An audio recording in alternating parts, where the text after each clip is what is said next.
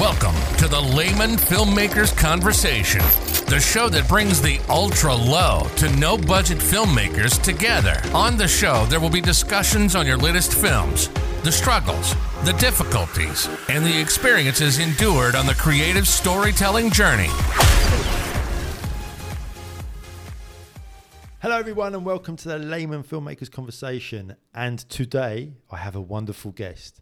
So please introduce yourself and tell us a bit about yourself. Well, my name is John Soares, um, and i have been an independent filmmaker for, I guess, like 20 years. I guess you could say. I can't. Does, does that seem right? 20 years? It, it, it, probably does. Well, it depends how long you've been doing it for. if you've been doing it for 20 years, yeah, about, it's 20 years. About 20 years. I'm just a little bit shocked yeah. to hear that come out of my mouth. Uh, and uh, and I am also a, a professional editor um, in, in, primarily in animation. So I've been I've been editing animated movies and TV shows since 2014. Uh, so that's my that's my day job, and I make my own stuff when I can. Right. usually when I can afford it. Is usually what that means. Now, you say you make your own stuff. Now, this is really interesting because although you're an editor, so you sat in front of a computer, you're an editor, and obviously you do animation. But when you say you do your own stuff, you actually do action films. And not only do you do action films, you're a you're a director, you're a you're obviously the cinematographer at times, if I'm if I'm correct and you even do your own fight sequences and your own action stuff. I mean, that's that's a whole different. That's a big leap there. So you know, tell us a bit about that. Yeah, I, I started. Do, uh, the way I started was I, I, was doing my own live action stuff. Um, I didn't work in the industry or anything. Uh, I got out of high school and I just started making making film stuff. You know, and didn't live in an area where that kind of business happened. So I, ne- I didn't have a job doing it or anything. I wanted to make big movies, and I realized that, I, you know, watching martial arts films and things like that, I realized that you could get a pretty big bang out of a martial arts sequence. Uh, sometimes as as much of a you know a bang as a big expensive set piece in an action movie. You know, so I started trying to learn how to do that because it's like all you need is a couple of guys. You know, it's not that expensive to do. Um, so I spent like ten years, you know, dabbling in that kind of stuff, and eventually I made I made some early internet action shorts. Later, I made my own feature length action movie, which was a huge undertaking and took like 10 years of my life. And that eventually led to me getting hired, you know, by these studios to do editing and animation, which I never thought that I would do, but it, it was a good fit. It, it worked out.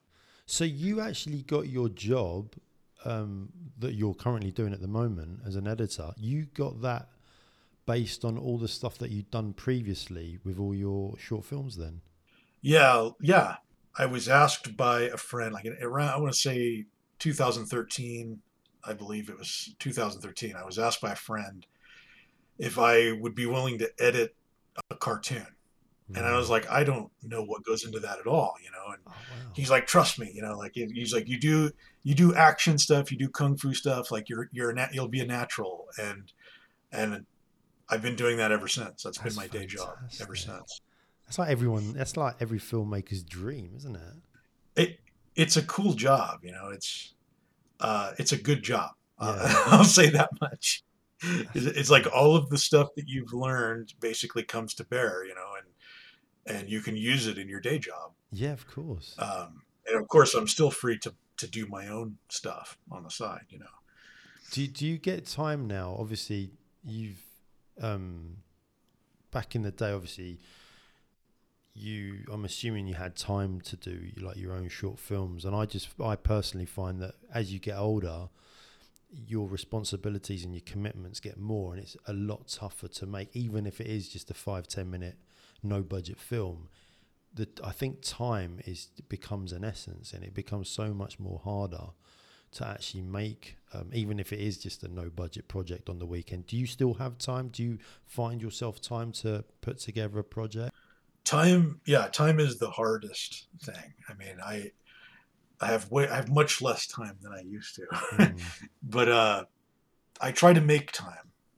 But yeah, I, I have less time and I have less energy. You know, like I'm I'm getting older. And I'm not an old man yet, but yeah, it's it's harder. Yeah. When I was younger, you know, it's like when I when I first started, I made a series of martial art comedy shorts um, called Sock Baby. So you're, you're old enough to remember yeah, they were good. because that was like 2000 i want to say that was 2003 Yeah. 2004 at that time i was just like i was in my early 20s and i was just like didn't care i was like i i didn't have a day job i would just i would just do gigs here and there and make a few hundred bucks and and i had tons of time because i was just only thing i wanted to do was make these weird films you know?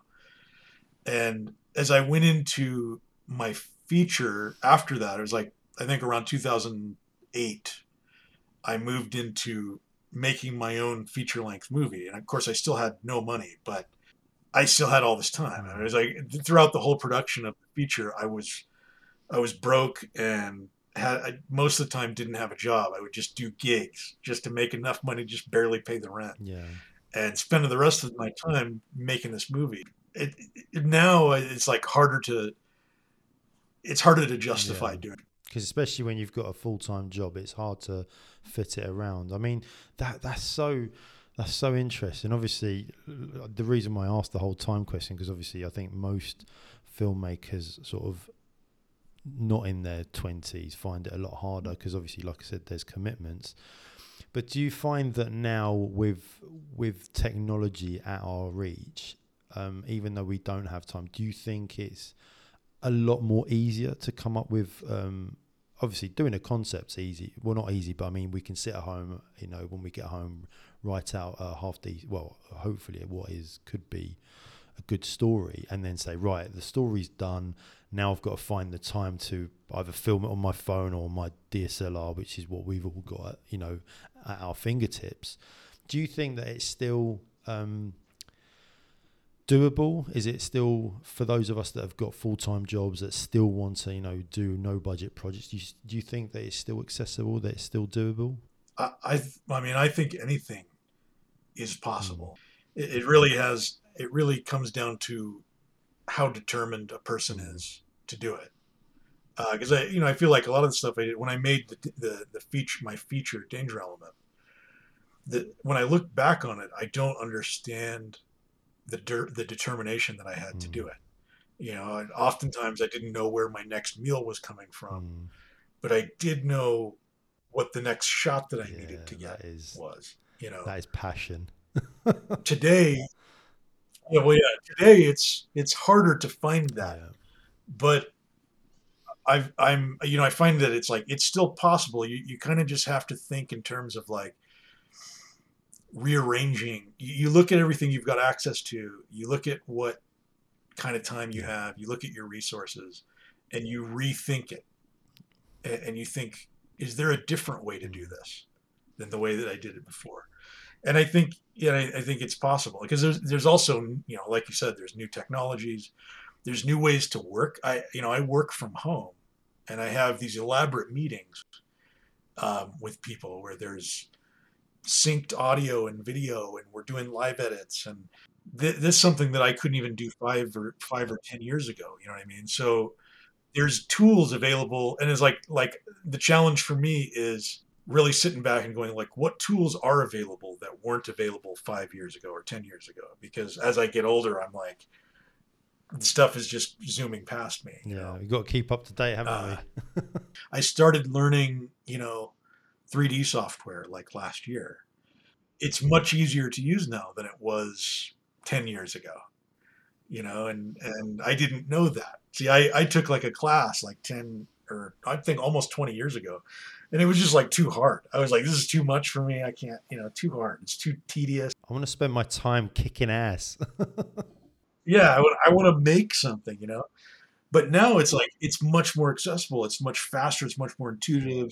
So it's like there's all these tools out there that once you realize what they can do, you you know you start thinking, oh, this might still be possible. You know, even with the limitations in my life. You know, I do I do think that um, with the fact that we can, for example, make a film on our mobiles and just everything that we've literally got in our cupboards, you know, DSLR whatever it is we got, it is it is accessible and it does make life a lot easier for us now. Whereas before, back in the day, you know, if we're at university or in, you know, anyone in over on, on your side of the pond, um, college, you'd have to go to your tutor, your professor. oh, I need to get, you know, can I book the equipment out? It was a, it was a, it was a long process. Um, I'm, I'm, I'm, I'm going to obviously all the, all the, you know, the younger generation have probably switched off by now, but you know, it's, I think it's good to talk about these things. but, um, but yeah, with now, it's it is it is. Although we have got this this technology at our fingertips, it's you know it's important before we touch this tech that we actually do nail down a decent story.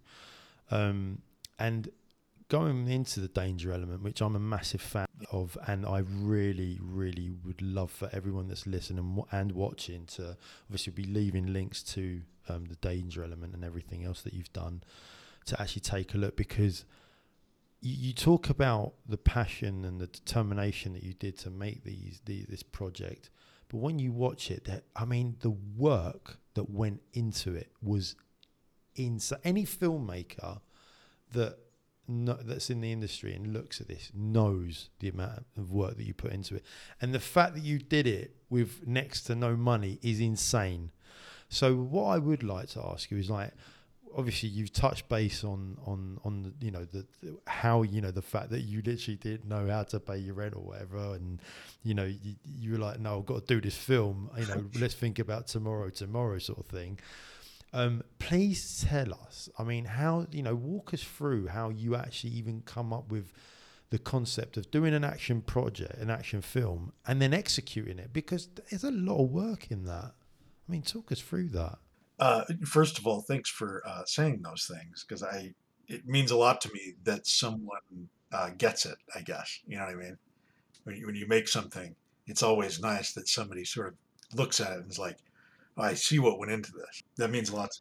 When you know, when I first got out of high school, I already wanted to do films. I, I think I knew that I wanted to do that when I was a child, but I did. You know, I didn't really know what went into it. I got out of high school. I took like a TV class at like the local right. junior college, you know, because I, li- I lived in the Central Valley and there was just like nothing much going on there. Like I said, that was where I really loved action movies, but that was where I first started seeing martial arts films, you know, I, and I I'm looking at it, I'm going like, if you really break this down, that's just like a guy, he's doing like, you know, three or four moves and then there's a cut and then there's five or six moves and then a cut. And I'm thinking, right. that's all you're seeing, you know. I, I could do that. So I started experimenting with it. And Of course, you know, in the beginning it was not great. But you could see that there was something there. It was like all of a sudden I was doing something that was different than what the rest of the people in the class were doing. You know what I mean? They're like, well, how are you doing that? You know, there's this, there's kind of question like, you can do this and it was just luck of the draw. It was like martial arts films started to become popular in the U.S. around that time. It's sort of a boom when The Matrix came out, things like that. And I just happened to catch on. I was like, well, this is my way to make something that feels bigger. So I just started doing that. I was just like messing around. I mean, literally just like 18 year old kid with his friends, just making these short action, hmm. goofy action things and I think that was around the time I, I met uh, Doug TenNapel, who is a comic book artist. Uh, he's the guy that created Earthworm Jim. It was like a video game back in like the late '80s, early '90s. I can't remember when, when the date was, but he was the one that was like, "Hey, let's make this thing together." That became Sock Baby. He, you know, each we made like three of them, and each one of them, it was like he would just pull 300 bucks out of his pocket and be like, "Here's the budget for." for this short you know Amazing. so we'd spent you know and we'd we'd so we could you know get get a bunch of people together and get food and it's like how we had yeah. these big action sequences where like You know, the main character's fighting like ten or twenty people, and so we we were able to like use this minuscule budget to like buy a bunch of Taco Bell or something Yeah. and get people to show up. And that was where I really got this taste of like people like what I'm doing because it, it went on it went out on the internet. I gained sort of a cult following, and I got this sense of like, hey, there's people out there in the world that are liking what I'm doing. They like this. And then, and I thought, but this is not really my thing. I, I have like a different sensibility as for like what the tone, the tone of a movie should be, or this. Mm. So I try to make my own thing, and that's where Danger Element, cer- you know, first was incepted. But of course, I had no money. And what kind of pushed the project forward? I wrote a script, and what kind of pushed the projects forward is that there there was a guy that I knew, and we are just hanging out one day, and he was like, "Hey, what kind of a movie could you make for like twenty five thousand dollars?" And I was like, uh, you know, and then I'm like, I'm in my early twenties, you know, and I'm going, you know, I'm just an idiot. And I was like, I, I was like, I could make the greatest movie you've ever seen. you know what I mean? He's like, hey, like, uh, he's like, he's like, he's like, maybe we could do this, you know. So you know, I polished up this script, and we act, we got to the point where we started filming it, and then like the budget fell through, what little budget there was. I spent the next, I, you know, so I had a couple of scenes shot. You know, I had like an action scene, that opening scene with the truck chase and the in the car, and the drag stunt, and all that stuff. And not even insane. It was epic. It really was for such a low budget. It was crazy. So I started trying to shop that around just to local people, like, you know, you finance the rest of this movie. And of course, nobody wanted to do it. That's where then I got the idea. I mean, you you probably remember all of this. Like, I, I basically was like, I'm going to make it myself uh, episodically. Like, I'll make five minutes here and five minutes there, and I'll just put it on YouTube. And then the more people that see it, maybe I can raise money, you know. So I started doing that. We ended up raising, I think, about 10 grand. And then my friend, uh, maybe he doesn't want me to say this, I don't know. He, he my friend took out a loan for like 20 grand. So we've all been there. We've all done it. So we had like uh, like thirty thousand bucks, and and we just finished. We finished it. We made the rest of the movie. Of course, this is over the course of like ten years. You know what I mean? So this is like a project that would never end. And thirty thousand dollars is just nothing. You know, in the in the face of something like this. But uh, that's kind of how all of that happened. I mean, that's the general story behind it. Here's a question: How, um, how far do you think thir- twenty-five, thirty thousand dollars? Do you think it would go further in today's age in filmmaking, or do you think it'd be a lot tougher even now? it really depends on what you're trying to do um, because i uh, i just did a, another project where you know i've got this another feature script but i i just made the first 10 minutes of it. Like i made two shorts that cover kind of the first 10 minutes. Uh, and i raised the money to do that through Kick- through kickstarter. And we raised about $25000 to do that. And i only made Mm. 10 minutes of the movie you know. I could i couldn't and part of this too is like making danger element was arduous. It was very difficult. I was able to do it but barely. And it was like you know almost killed me you know. And i didn't really want to repeat that. But it's not to say that it couldn't be done. I mean like i i was trying to raise the bar a little bit and you know also trying to give myself a little bit of a buffer of comfort rather than suffering you know. So it's all it's all in, and how determined you are to do it you know like on danger element yeah i i think if i made danger element again exactly the same way and it took me 10 years to make i think it could be done but i wouldn't do it yeah it, it could be done for 30 grand but i don't think i would want to repeat that you know what i mean i Did a lot of the budget go? Because I know that uh, you know the, especially your costume, and you had a lot of props. Did did did the did the budget go towards you know? Obviously, you had to um, food, you know, the usual stuff that we us filmmakers have to pay for um, when we make a film. And I know things across the pond over in in the states is a lot. well, they're, they're the- pretty much the same as over here in Europe. But um, apart from obviously the usual expenses, did you guys already have your props? Did you have to buy the props? Did you have to rent them? What was did did the, a lot of the budget go towards all that sort of stuff? Uh, so I kind of got lucky with things like that. I met people along the way, in, industry professionals along the way. I mean, I, I knew some people before I started, Right. but then sort of attracted people as I was going.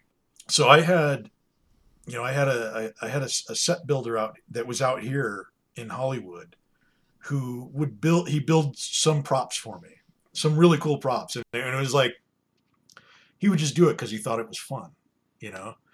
So you ended up getting thousands and thousands of dollars worth of work that people just kind of did because they thought it was fun, you know. And it's like an, another guy was um, was Ted Smith. He's he's pretty big now on on YouTube uh, as Evil Ted Smith, and he's he was a prop maker for tons of big movies. You know, he, he was on uh, The Fifth Element, and he was on Titanic, and uh, just anything. He, he worked on Avatar, like. And I met him when I was making Danger Element, and he was so into what I was doing. I, and that, this is kind of what's cool about making part of your movie and then showing it to people. I actually had something to show him, and he was like impressed by it. So he came in and made some really impressive stuff that, yeah, we we didn't really it, it didn't cost us anything. I mean, most of our budget went into travel, lodging, food, and, and there were there were things that were like props that needed to be bought. You know, like just ordinary looking props, things like that. Um, yeah, of course. but the money goes quickly you know especially when you get a bunch of people get a get a bunch of people to show up all at one time and you got to feed them and give them a place to sleep and uh, it seems and, and provide some incentive for them to stick around you know? Uh, the money goes pretty quickly. But i got lucky with that. I, I would say i got like a million dollars worth of you know favors to be honest with you. Even well when we do make you know no budget films it is all about favor asking and you know trying to keep um, costs to a bare minimum obviously i'm obviously the crew were all your friends i'm assuming because i know you, the cinematographer was a friend of yours so was everyone was it were the main cast and crew your friends or did you bring them in as well they mostly they were people that were pretty close to me and had I had known since uh, school. But there were a few people like I I was sort of in the middle of early production when I met uh, Doug Jones. right Uh, it was right before Pan's Labyrinth came out, if anybody remembers that movie. But Doug Jones was in it, and I, I ended up I ended up at a panel uh, at like at like Comic Con for Pan's Labyrinth, and I had no idea what it was. I showed up there because it was Guillermo del Toro, right? And I liked Guillermo del Toro. I didn't know why he was there. I just showed up at the panel, and then they showed this trailer, and I was like, "This looks amazing." And Doug Jones was there. He plays two different characters in the movie. I ended up meeting him. I met Guillermo and Doug at the same time, and I showed Doug a couple of things. I, I like handed him stuff, you know, and you know you never expect when you when you give people stuff at these things, you never expect them to ever look at it. Uh, and he did. He actually looked at it, and he like called me. Um, so he's like Doug Jones was like an actor that came in from the outside. He wanted to be involved with it, so he was one person I didn't. He was outside my circle of friends, uh, and then of course you know, Ted Smith kind of came in from the outside, and then there were some stunt guy, a couple of like three stunt guys who I knew but had never worked with, you know, and I I flew them in towards the end of the Danger Element to to do the, the you know like the third act where there's all the the big fights and stuff like that. So I brought them out for a couple of days. But for the most part, it was just people that I knew, like local people. So before we get into the action stuff, did, did um was the the non-action stuff easier to get round? I mean, was, was that all easy stuff to film and cheaper to film, or was it the whole process expensive? I, I always thought that when there wasn't action happening, at, I, this is how I felt at that time. I, I don't know if I still feel this way, but at the time it seemed like when there was not action happening, it was harder to do because you had to really sell what people were looking at. You know, it's like when there's action happening, it's like, wow, you know, it's like a it's like a free special effect, you know, and people are dazzled by it. But when you just have people in a room or on a landscape or and maybe they're just talking to each other or something else is happening, it's it always seemed harder Yeah. to me. I was like, well, we really got to make this look like something. You know, we can't just go outside and shoot it. So it was always hard to like find locations that kind of fit the visual tone of the, the movie, things like that. When you did action, you could always kind of lean on the action. It was like, wow, it's it's dazzling. You know, like it's there's all this movement and it's it's complex Yeah. and and you can analyze it and be overwhelmed by it. But when you when you really need to compose a shot, I found that to be a lot harder. That you really needed to find interesting things that I didn't. The, the tone of the movie. I mean, you, you've seen it. it it's not. You, you don't really want it to feel too much like you're just constantly looking at normal things. You know, like you, you kind of needed exotic looking. You know, location. That was all. That was the hardest part for me. And I would have thought that it was, you know, the fighting and the action was, you know, the more complex part. But obviously, because obviously, I'm assuming the way you moved in that, I'm assuming you have a background in art, martial arts because you did some crazy stuff in that. I mean, it was it was mind blowing, especially for that sort of budget. Um, so I'm, I'm assuming you got a background in martial. Well, I'm not assuming you have got a background in martial arts. Well, at the time that I did Danger Element, Hmm. I had developed some background. When I first Okay. started, I I didn't have any.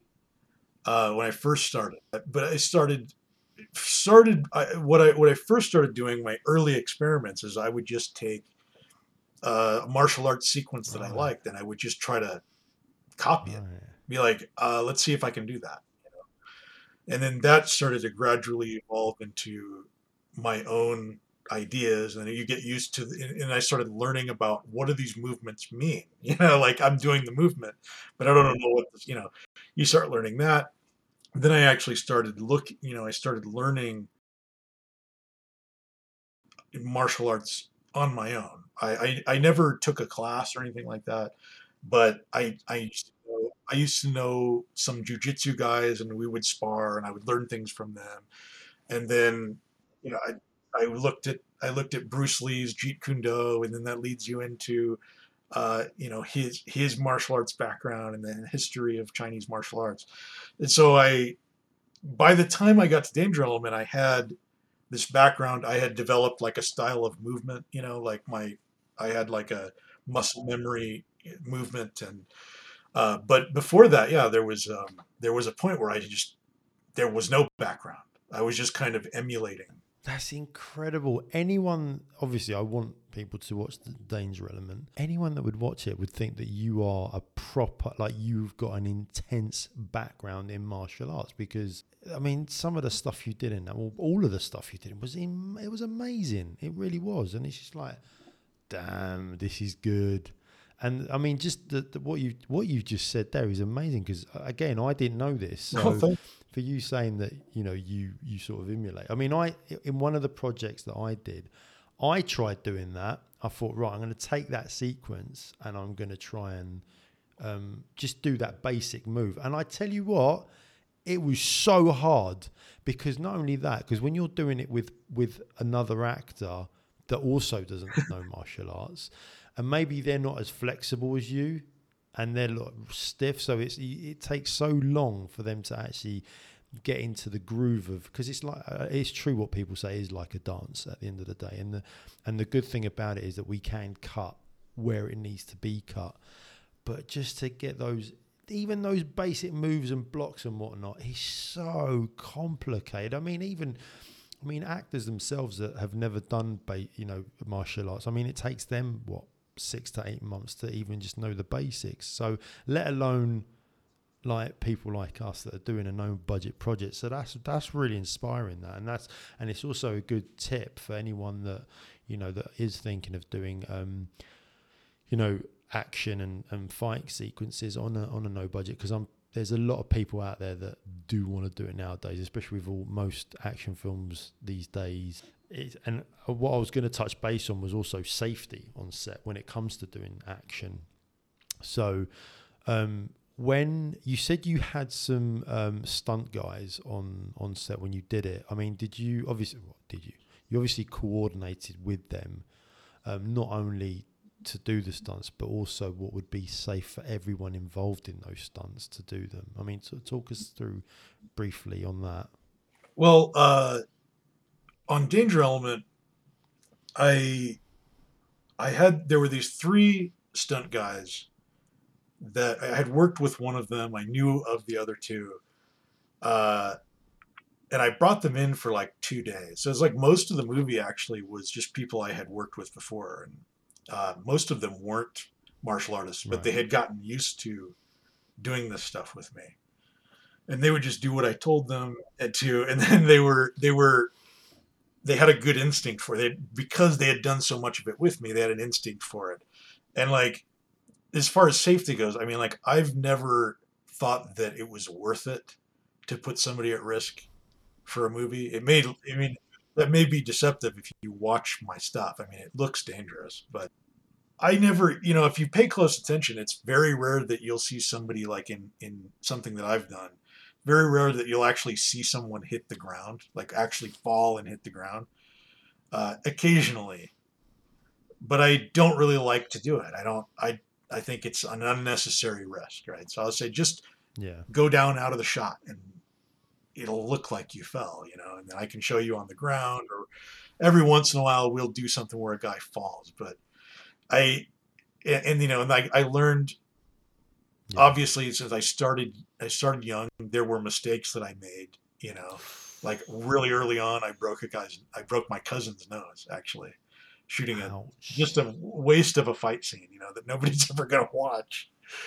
Uh, and I broke, yeah, I broke his nose, and that that was like, you know, nobody had ever gotten hurt doing anything that we were doing. So that was like a thing for me. I was like, yeah. that's no good, you know, and it it changed the way that I did things.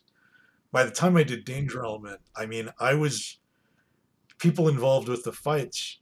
A lot of times it I don't know that it felt like they were involved with the fight scene. You know, it, it was it was that safe. You know, like there was that much dis that much distance between the the hand or the foot and the face. You know, like people weren't in danger of being hit. Uh, and like t- today, I just have like zero tolerance for that kind of risk. You know, but you know, it is it is stunts, so there's a certain amount of risk. You know what I mean?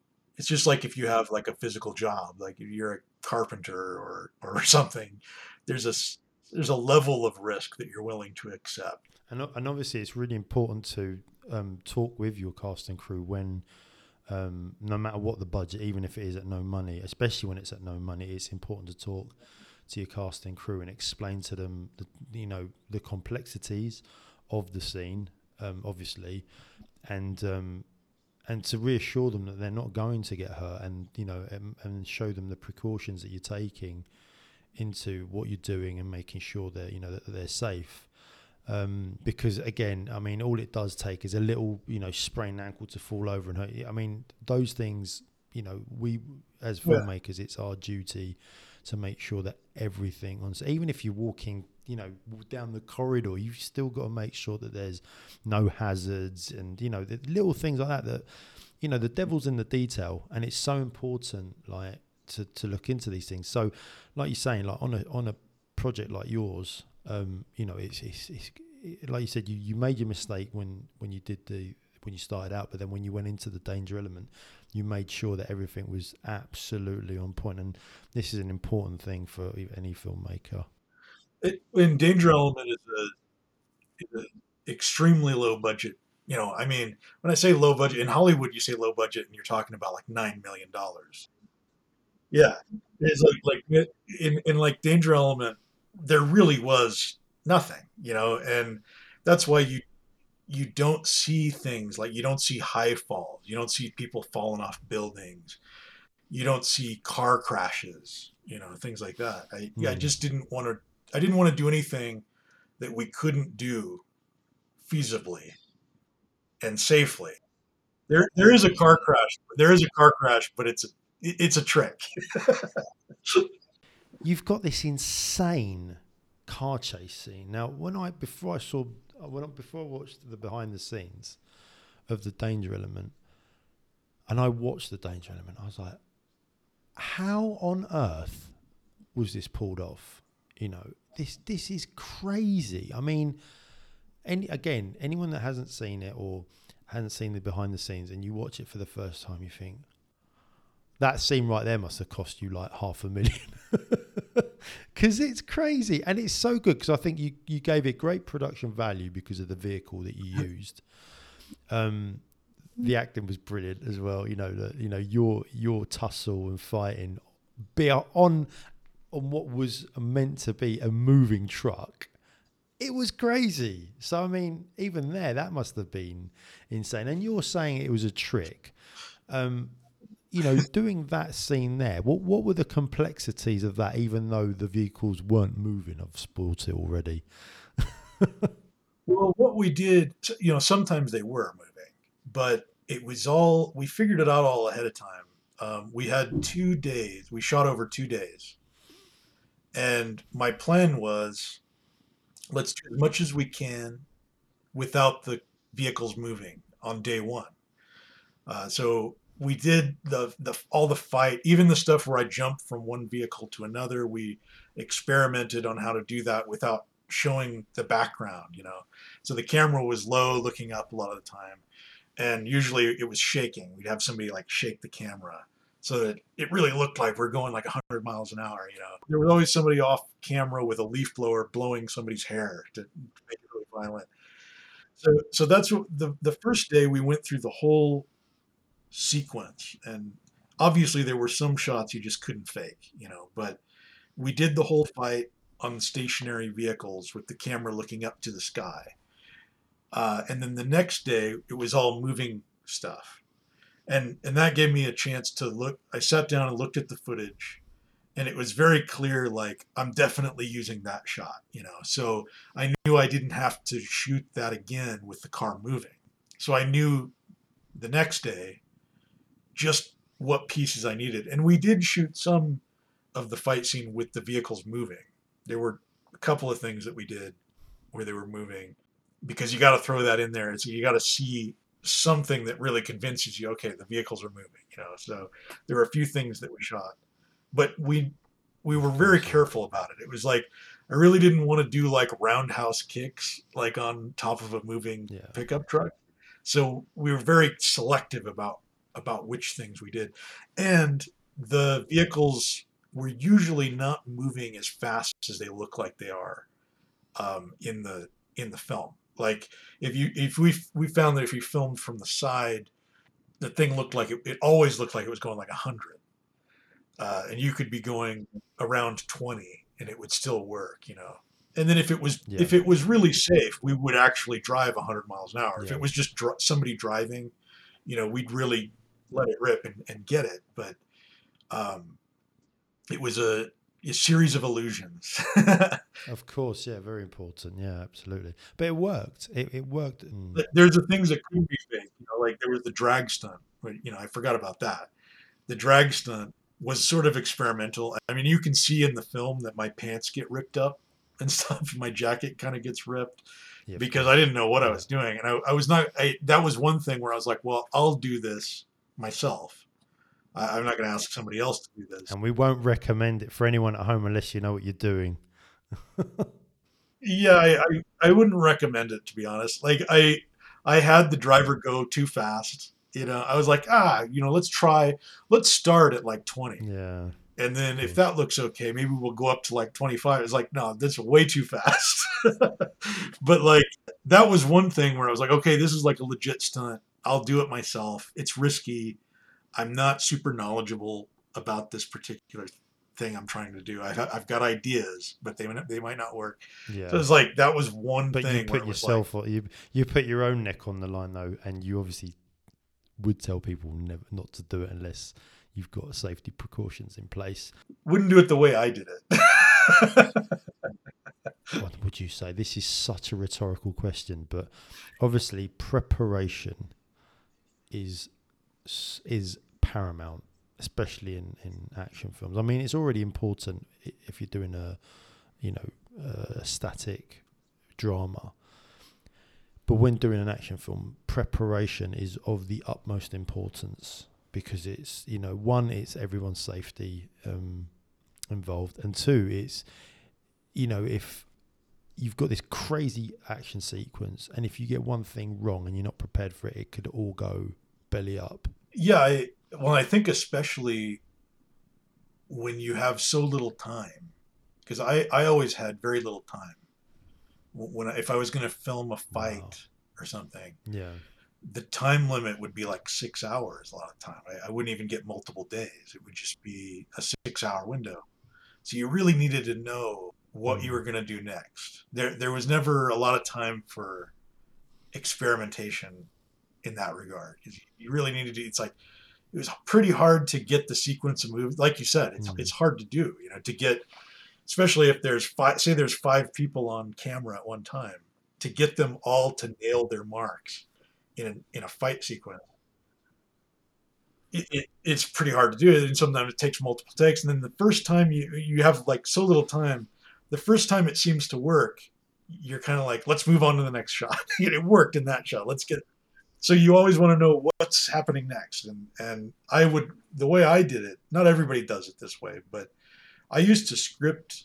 Well, I still do this, but I would script every single move. I would write down every move right. and you know it's like here's a shot and here's every move that's going to happen in that shot and i would have it all written down Yeah, um, and then i'd have to you know look at my notes and relearn what i was thinking and show the other actors. And and for me that was the only way to keep the thing moving. I, I didn't i didn't really with with so little time i never liked to leave it you know I, I never liked to leave things open. I never wanted to be like hey let's uh, make something up or you know improvise something because it, it it would kill your time you know? Yeah, of course. So uh, again, it's it's it's it's, it's very important to um to have everything prepped bit ahead of time. Do you do you do you like the idea of storyboards, or are you shot list person? i i like so i did storyboard some stuff early on and then it was another one of those things where i was like i don't have time to do this you know Right. so i just started writing i was like well i kind of know what i want the angle to look like i'll just write down all the moves but Exactly, I, I yeah. love the idea of storyboards because it's so you can communicate so much to somebody else Yeah, let's go and film it. without it having to be verbal you know like here's the shot yeah. you know and here's the stuff that's going to happen yeah i love that idea i, I would love that for somebody to be able you know if i could have somebody do that and just like act out the shots in my living room and be you know that would be fantastic Before we go into your your new project, did, did you use a storyboard artist on on that project? I didn't. Uh, there was another another thing where it's like even though I was putting more money Hmm. towards less time, it was still hard to bring other people in. I had to be very stingy with the money. So there was a lot of um, I just I had a I had a script that had that was divided up into notes with shot descriptions. Um, that was mostly just for me. I would I would look at it on the set Hmm. and kind of explain to people what the next thing was going to be. Right. Did did you um ha, did you although because obviously a lot of us filmmakers assume that um for like I'm gonna t- it's just a little side note um sort of side subject really quickly but I think us filmmakers when we w- although because I, I love storyboards um and I just think it's a great marketing tool as well because obviously you have the visuals um do you do you think that uh, or did you have you actually approached uh, a storyboard artist Yeah, to for see if they were interested? Because I've I've had a few, uh, a couple of storyboard artists on, on on the podcast, and they've actually said that although it you know it is time consuming, they are actually quite happy to if they like the project and it's not and you know and there is you know no to little money they are actually quite happy to jump on the project to give it that visual to give you know to get involved with that and i just think us as filmmakers sometimes we think oh i don't want to get involved i don't want i don't want a storyboard artist because it's more money um, is that is that what you thought when when you did your new project or is it you just didn't bother at all? I I know you know I know a number of storyboard artists. I mean, especially working in animation. Um, but it it always felt I always felt weird because it is like the amount of work that a storyboard artist would have to do on one of my sequences. You know, I'm, I'm always just like I, I've actually talked to one or two where I was like, hey, I I would really like you to work on this. I can't bring myself to ask you to do it for nothing. You know what I mean? Especially when it's, it's such a. I I really feel like the storyboard a storyboard artist is very close created creatively like they, they become like a uh, like almost like a central part of the brain trust of the whole thing because they bring so much to it and it's like i'm gonna oh man i'm gonna have you do this for free i can't i can't imagine it you know i've asked for a lot of favors you know but uh as as time goes on i'm like i really want to get to the point where I can I can pay some of these people at, at least something approaching what they're worth. But if they you know if they jump out there and say like please, you know I I have like a few people that work with me that are very much like they'll get offended if I don't ask them to do something. You know, my uh, my composer, he won't let anybody else touch my stuff. He's like, if you do something, I I'm gonna you know I'm gonna use it. Yeah, I love and I love it. I've been working with him uh, since the days of MySpace. Is is what he'll tell you. Right. I found his music on My MySpace. Yeah. What's that? Yeah. well, back back in the 1970s, there was this thing called. But yeah, I mean, listen, John. That, that, again, you know, any filmmaker, a beginner filmmaker listening that has no, no to little money, I mean, hopefully they'll be able to get little nuggets of information, and they, you know, and they've enjoyed what you've said. But one last thing before we jump into your new project, um, film festivals. What have did, did you submit the danger element into any festivals, and what are your thoughts on on film festivals? Uh, Danger Element, as a feature length movie, has not gone into any film festivals. But when I first started it, when I made that first 10 minute segment that has uh, the car chase that you were talking about, with, you know, that we were just talking about, that segment did go into a film festival years, a, couple of them years ago. And I think it won something. I think, I think Glenn, the composer, won something. So that was all fun, you know in my early days, I used to be all into film festivals because it was a way to get people to watch your film, and then you get to sit there with an audience, and it was exciting. It's it's just I, I find it confusing now because there's a like you said there's a lot of movies there's a, you know but now there's a lot of film festivals and I don't know which ones are the ones to aim for. Obviously, don't think that they're valueless, but I'm kind of out of the loop.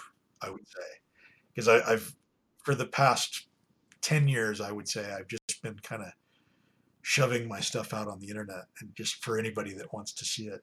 And and film festivals a lot of time they want to be they want to be the premiere of your project and I'm I'm just too I like to give my stuff away. I like for I like for people to see it.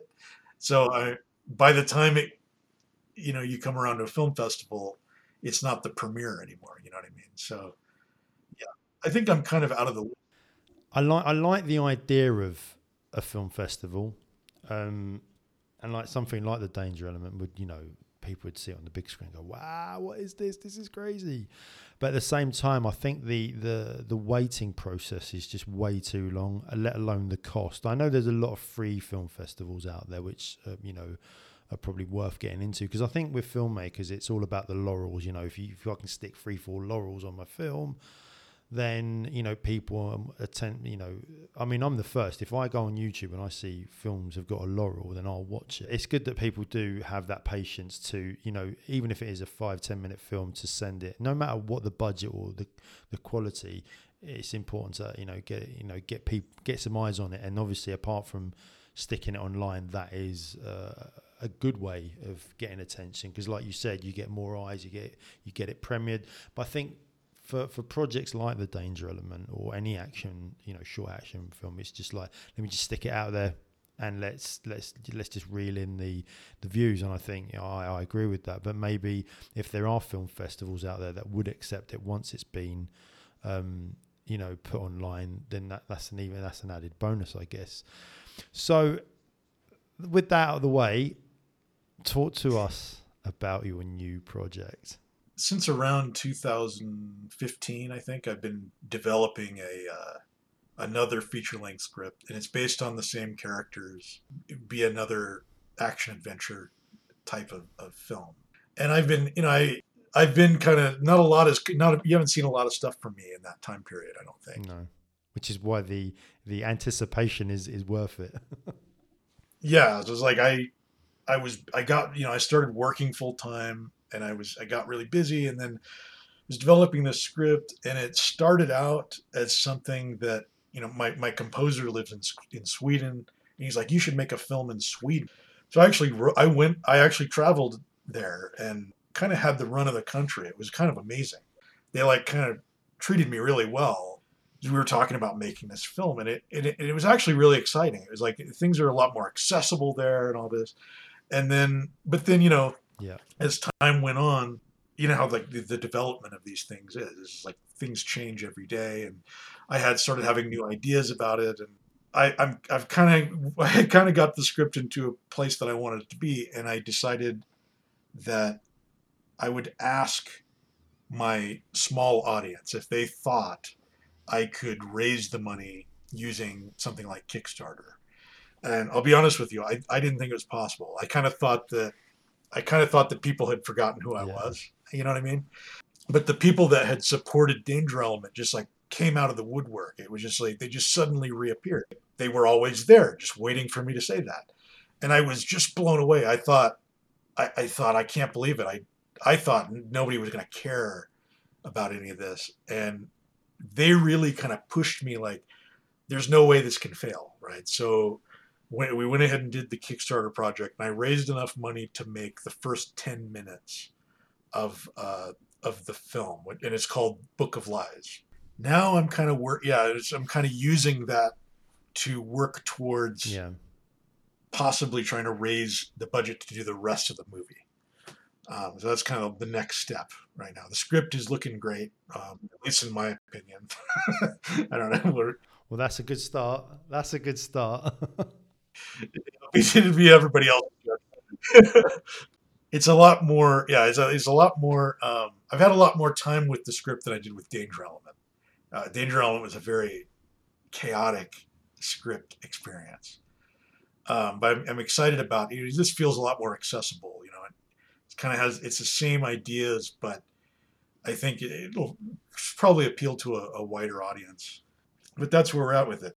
Yeah. So the next, yeah, the next stage of it is going to see. I'm going to see if we can raise the money to make the rest of the movie and I don't know if that'll be another Kickstarter or yeah. if, or if it'll be something else. I think, I mean, me personally, I, I, would because it's you know, especially with the fact that you've got fans out there, and then I think once they've seen that it's already been backed, and the fact that you've been very transparent with them that it is only to because a lot of people that go onto Kickstarter might think.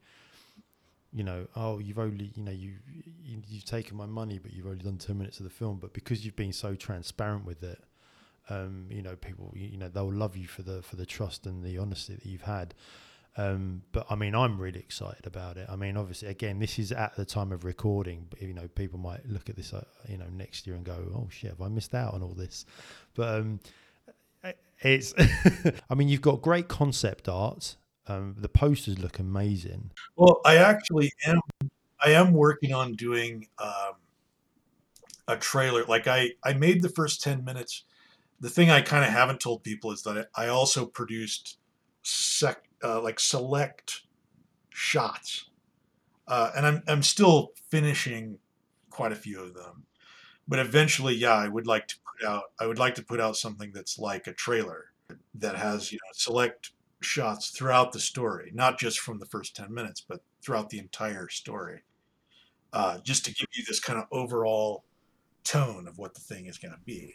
You know and I don't know when that's going to happen. But I'm always I'm always tinkering with it. So, you know, right next year I would. But you you're you're you're quite adamant that you're you want to release the first ten minutes just to show people, especially your backers, um, you know what what's going on and what you, you know what you've done, which is exciting to say the least. Especially anyone that's out there that is a fan of yours, um, you know, and that's that's been following you, uh, you know, on your journey throughout the years. I mean, I'm definitely excited. I'm glad. Yeah, I'm just I'm the kind of guy that just I want to I want the stuff. You know, like when we did Danger Element, I thought the thing that I didn't Mm. expect was I just suddenly decided, well, I'll just let people see what I'm doing. If I can't give them the whole movie, I'll I'll let them in on the process uh, of of how it's being made. You know, and it's kind of worked out for me in the past. So we'll we'll see what happens this time. Well, because I think the, I think the reason why it has worked for you is because you, you know you've been very transparent with what you've done. I mean, I I remember I tried to. I, I went to Comic Con one year, and it was the. I think Kickstarter had just gone beta. You know, it was just like brand new, and I and I saw a panel on it. So I went mm-hmm. home, and I was working on Danger Element, and so I created a you know I created a Kickstarter for Danger Element. You know, and it failed. You know, it's because I didn't know nobody. I mean, nobody knew how to do a Kickstarter. You know, but like I'm kind of glad that it did fail because it gave me a chance to learn. Like I said, we raised twenty five thousand for the Book of Lies project, but I knew, you know, okay, we got to put it, you know, this amount aside Yeah. for taxes. They're going to take this much out. And It's going to go to Kickstarter. You know, I never understood any of that before, and it's kind of nerve wracking. It's like to jump into that. The, the Kickstarter project. especially if you're up when you're asking people that you don't know for money but but sort of touching on what you said about how your the people that followed you i'll call them fans people that people fans of yours that you know were waiting you know um, with anticipation for you to come up with your next project and all of a sudden and that's what kickstarter is all about is actually um, or any crowdfunding pro, um, platform and and this is what a lot of these um, platforms um, advocate is get your audience together before you actually launch. Don't leave it to the last minute to start begging for money. The danger, uh, sorry, the you know Book of Lies is is so so exciting. and I'm really looking forward to seeing the first whenever it comes out, uh, the first ten minutes, and uh, just to see what you've you've you've managed to pull off this time because it's so exciting. But um, John, thank you ever so much for coming on. It's been it's been an absolute pleasure having you on the show. So. Um, for any filmmakers out there starting out you. and you know looking into you know making a uh, a no budget to low you know micro no my ultra low budget film hopefully they manage to get some some uh, grain of information out of this to you know take it forward and obviously i'm going to leave um, all the links to your projects your social medias and whatnot in the show notes and the links below for anyone that wants to check out your stuff and once again thank you so so so much for uh for being on the show, John. Thank you, Daniel. As I, my the pleasure is mine. Brilliant. Thanks a lot. You've been listening to the Layman Filmmakers Conversation. Thanks for tuning in. Don't forget to subscribe on your favorite podcast platform and YouTube. Till next time, keep filming.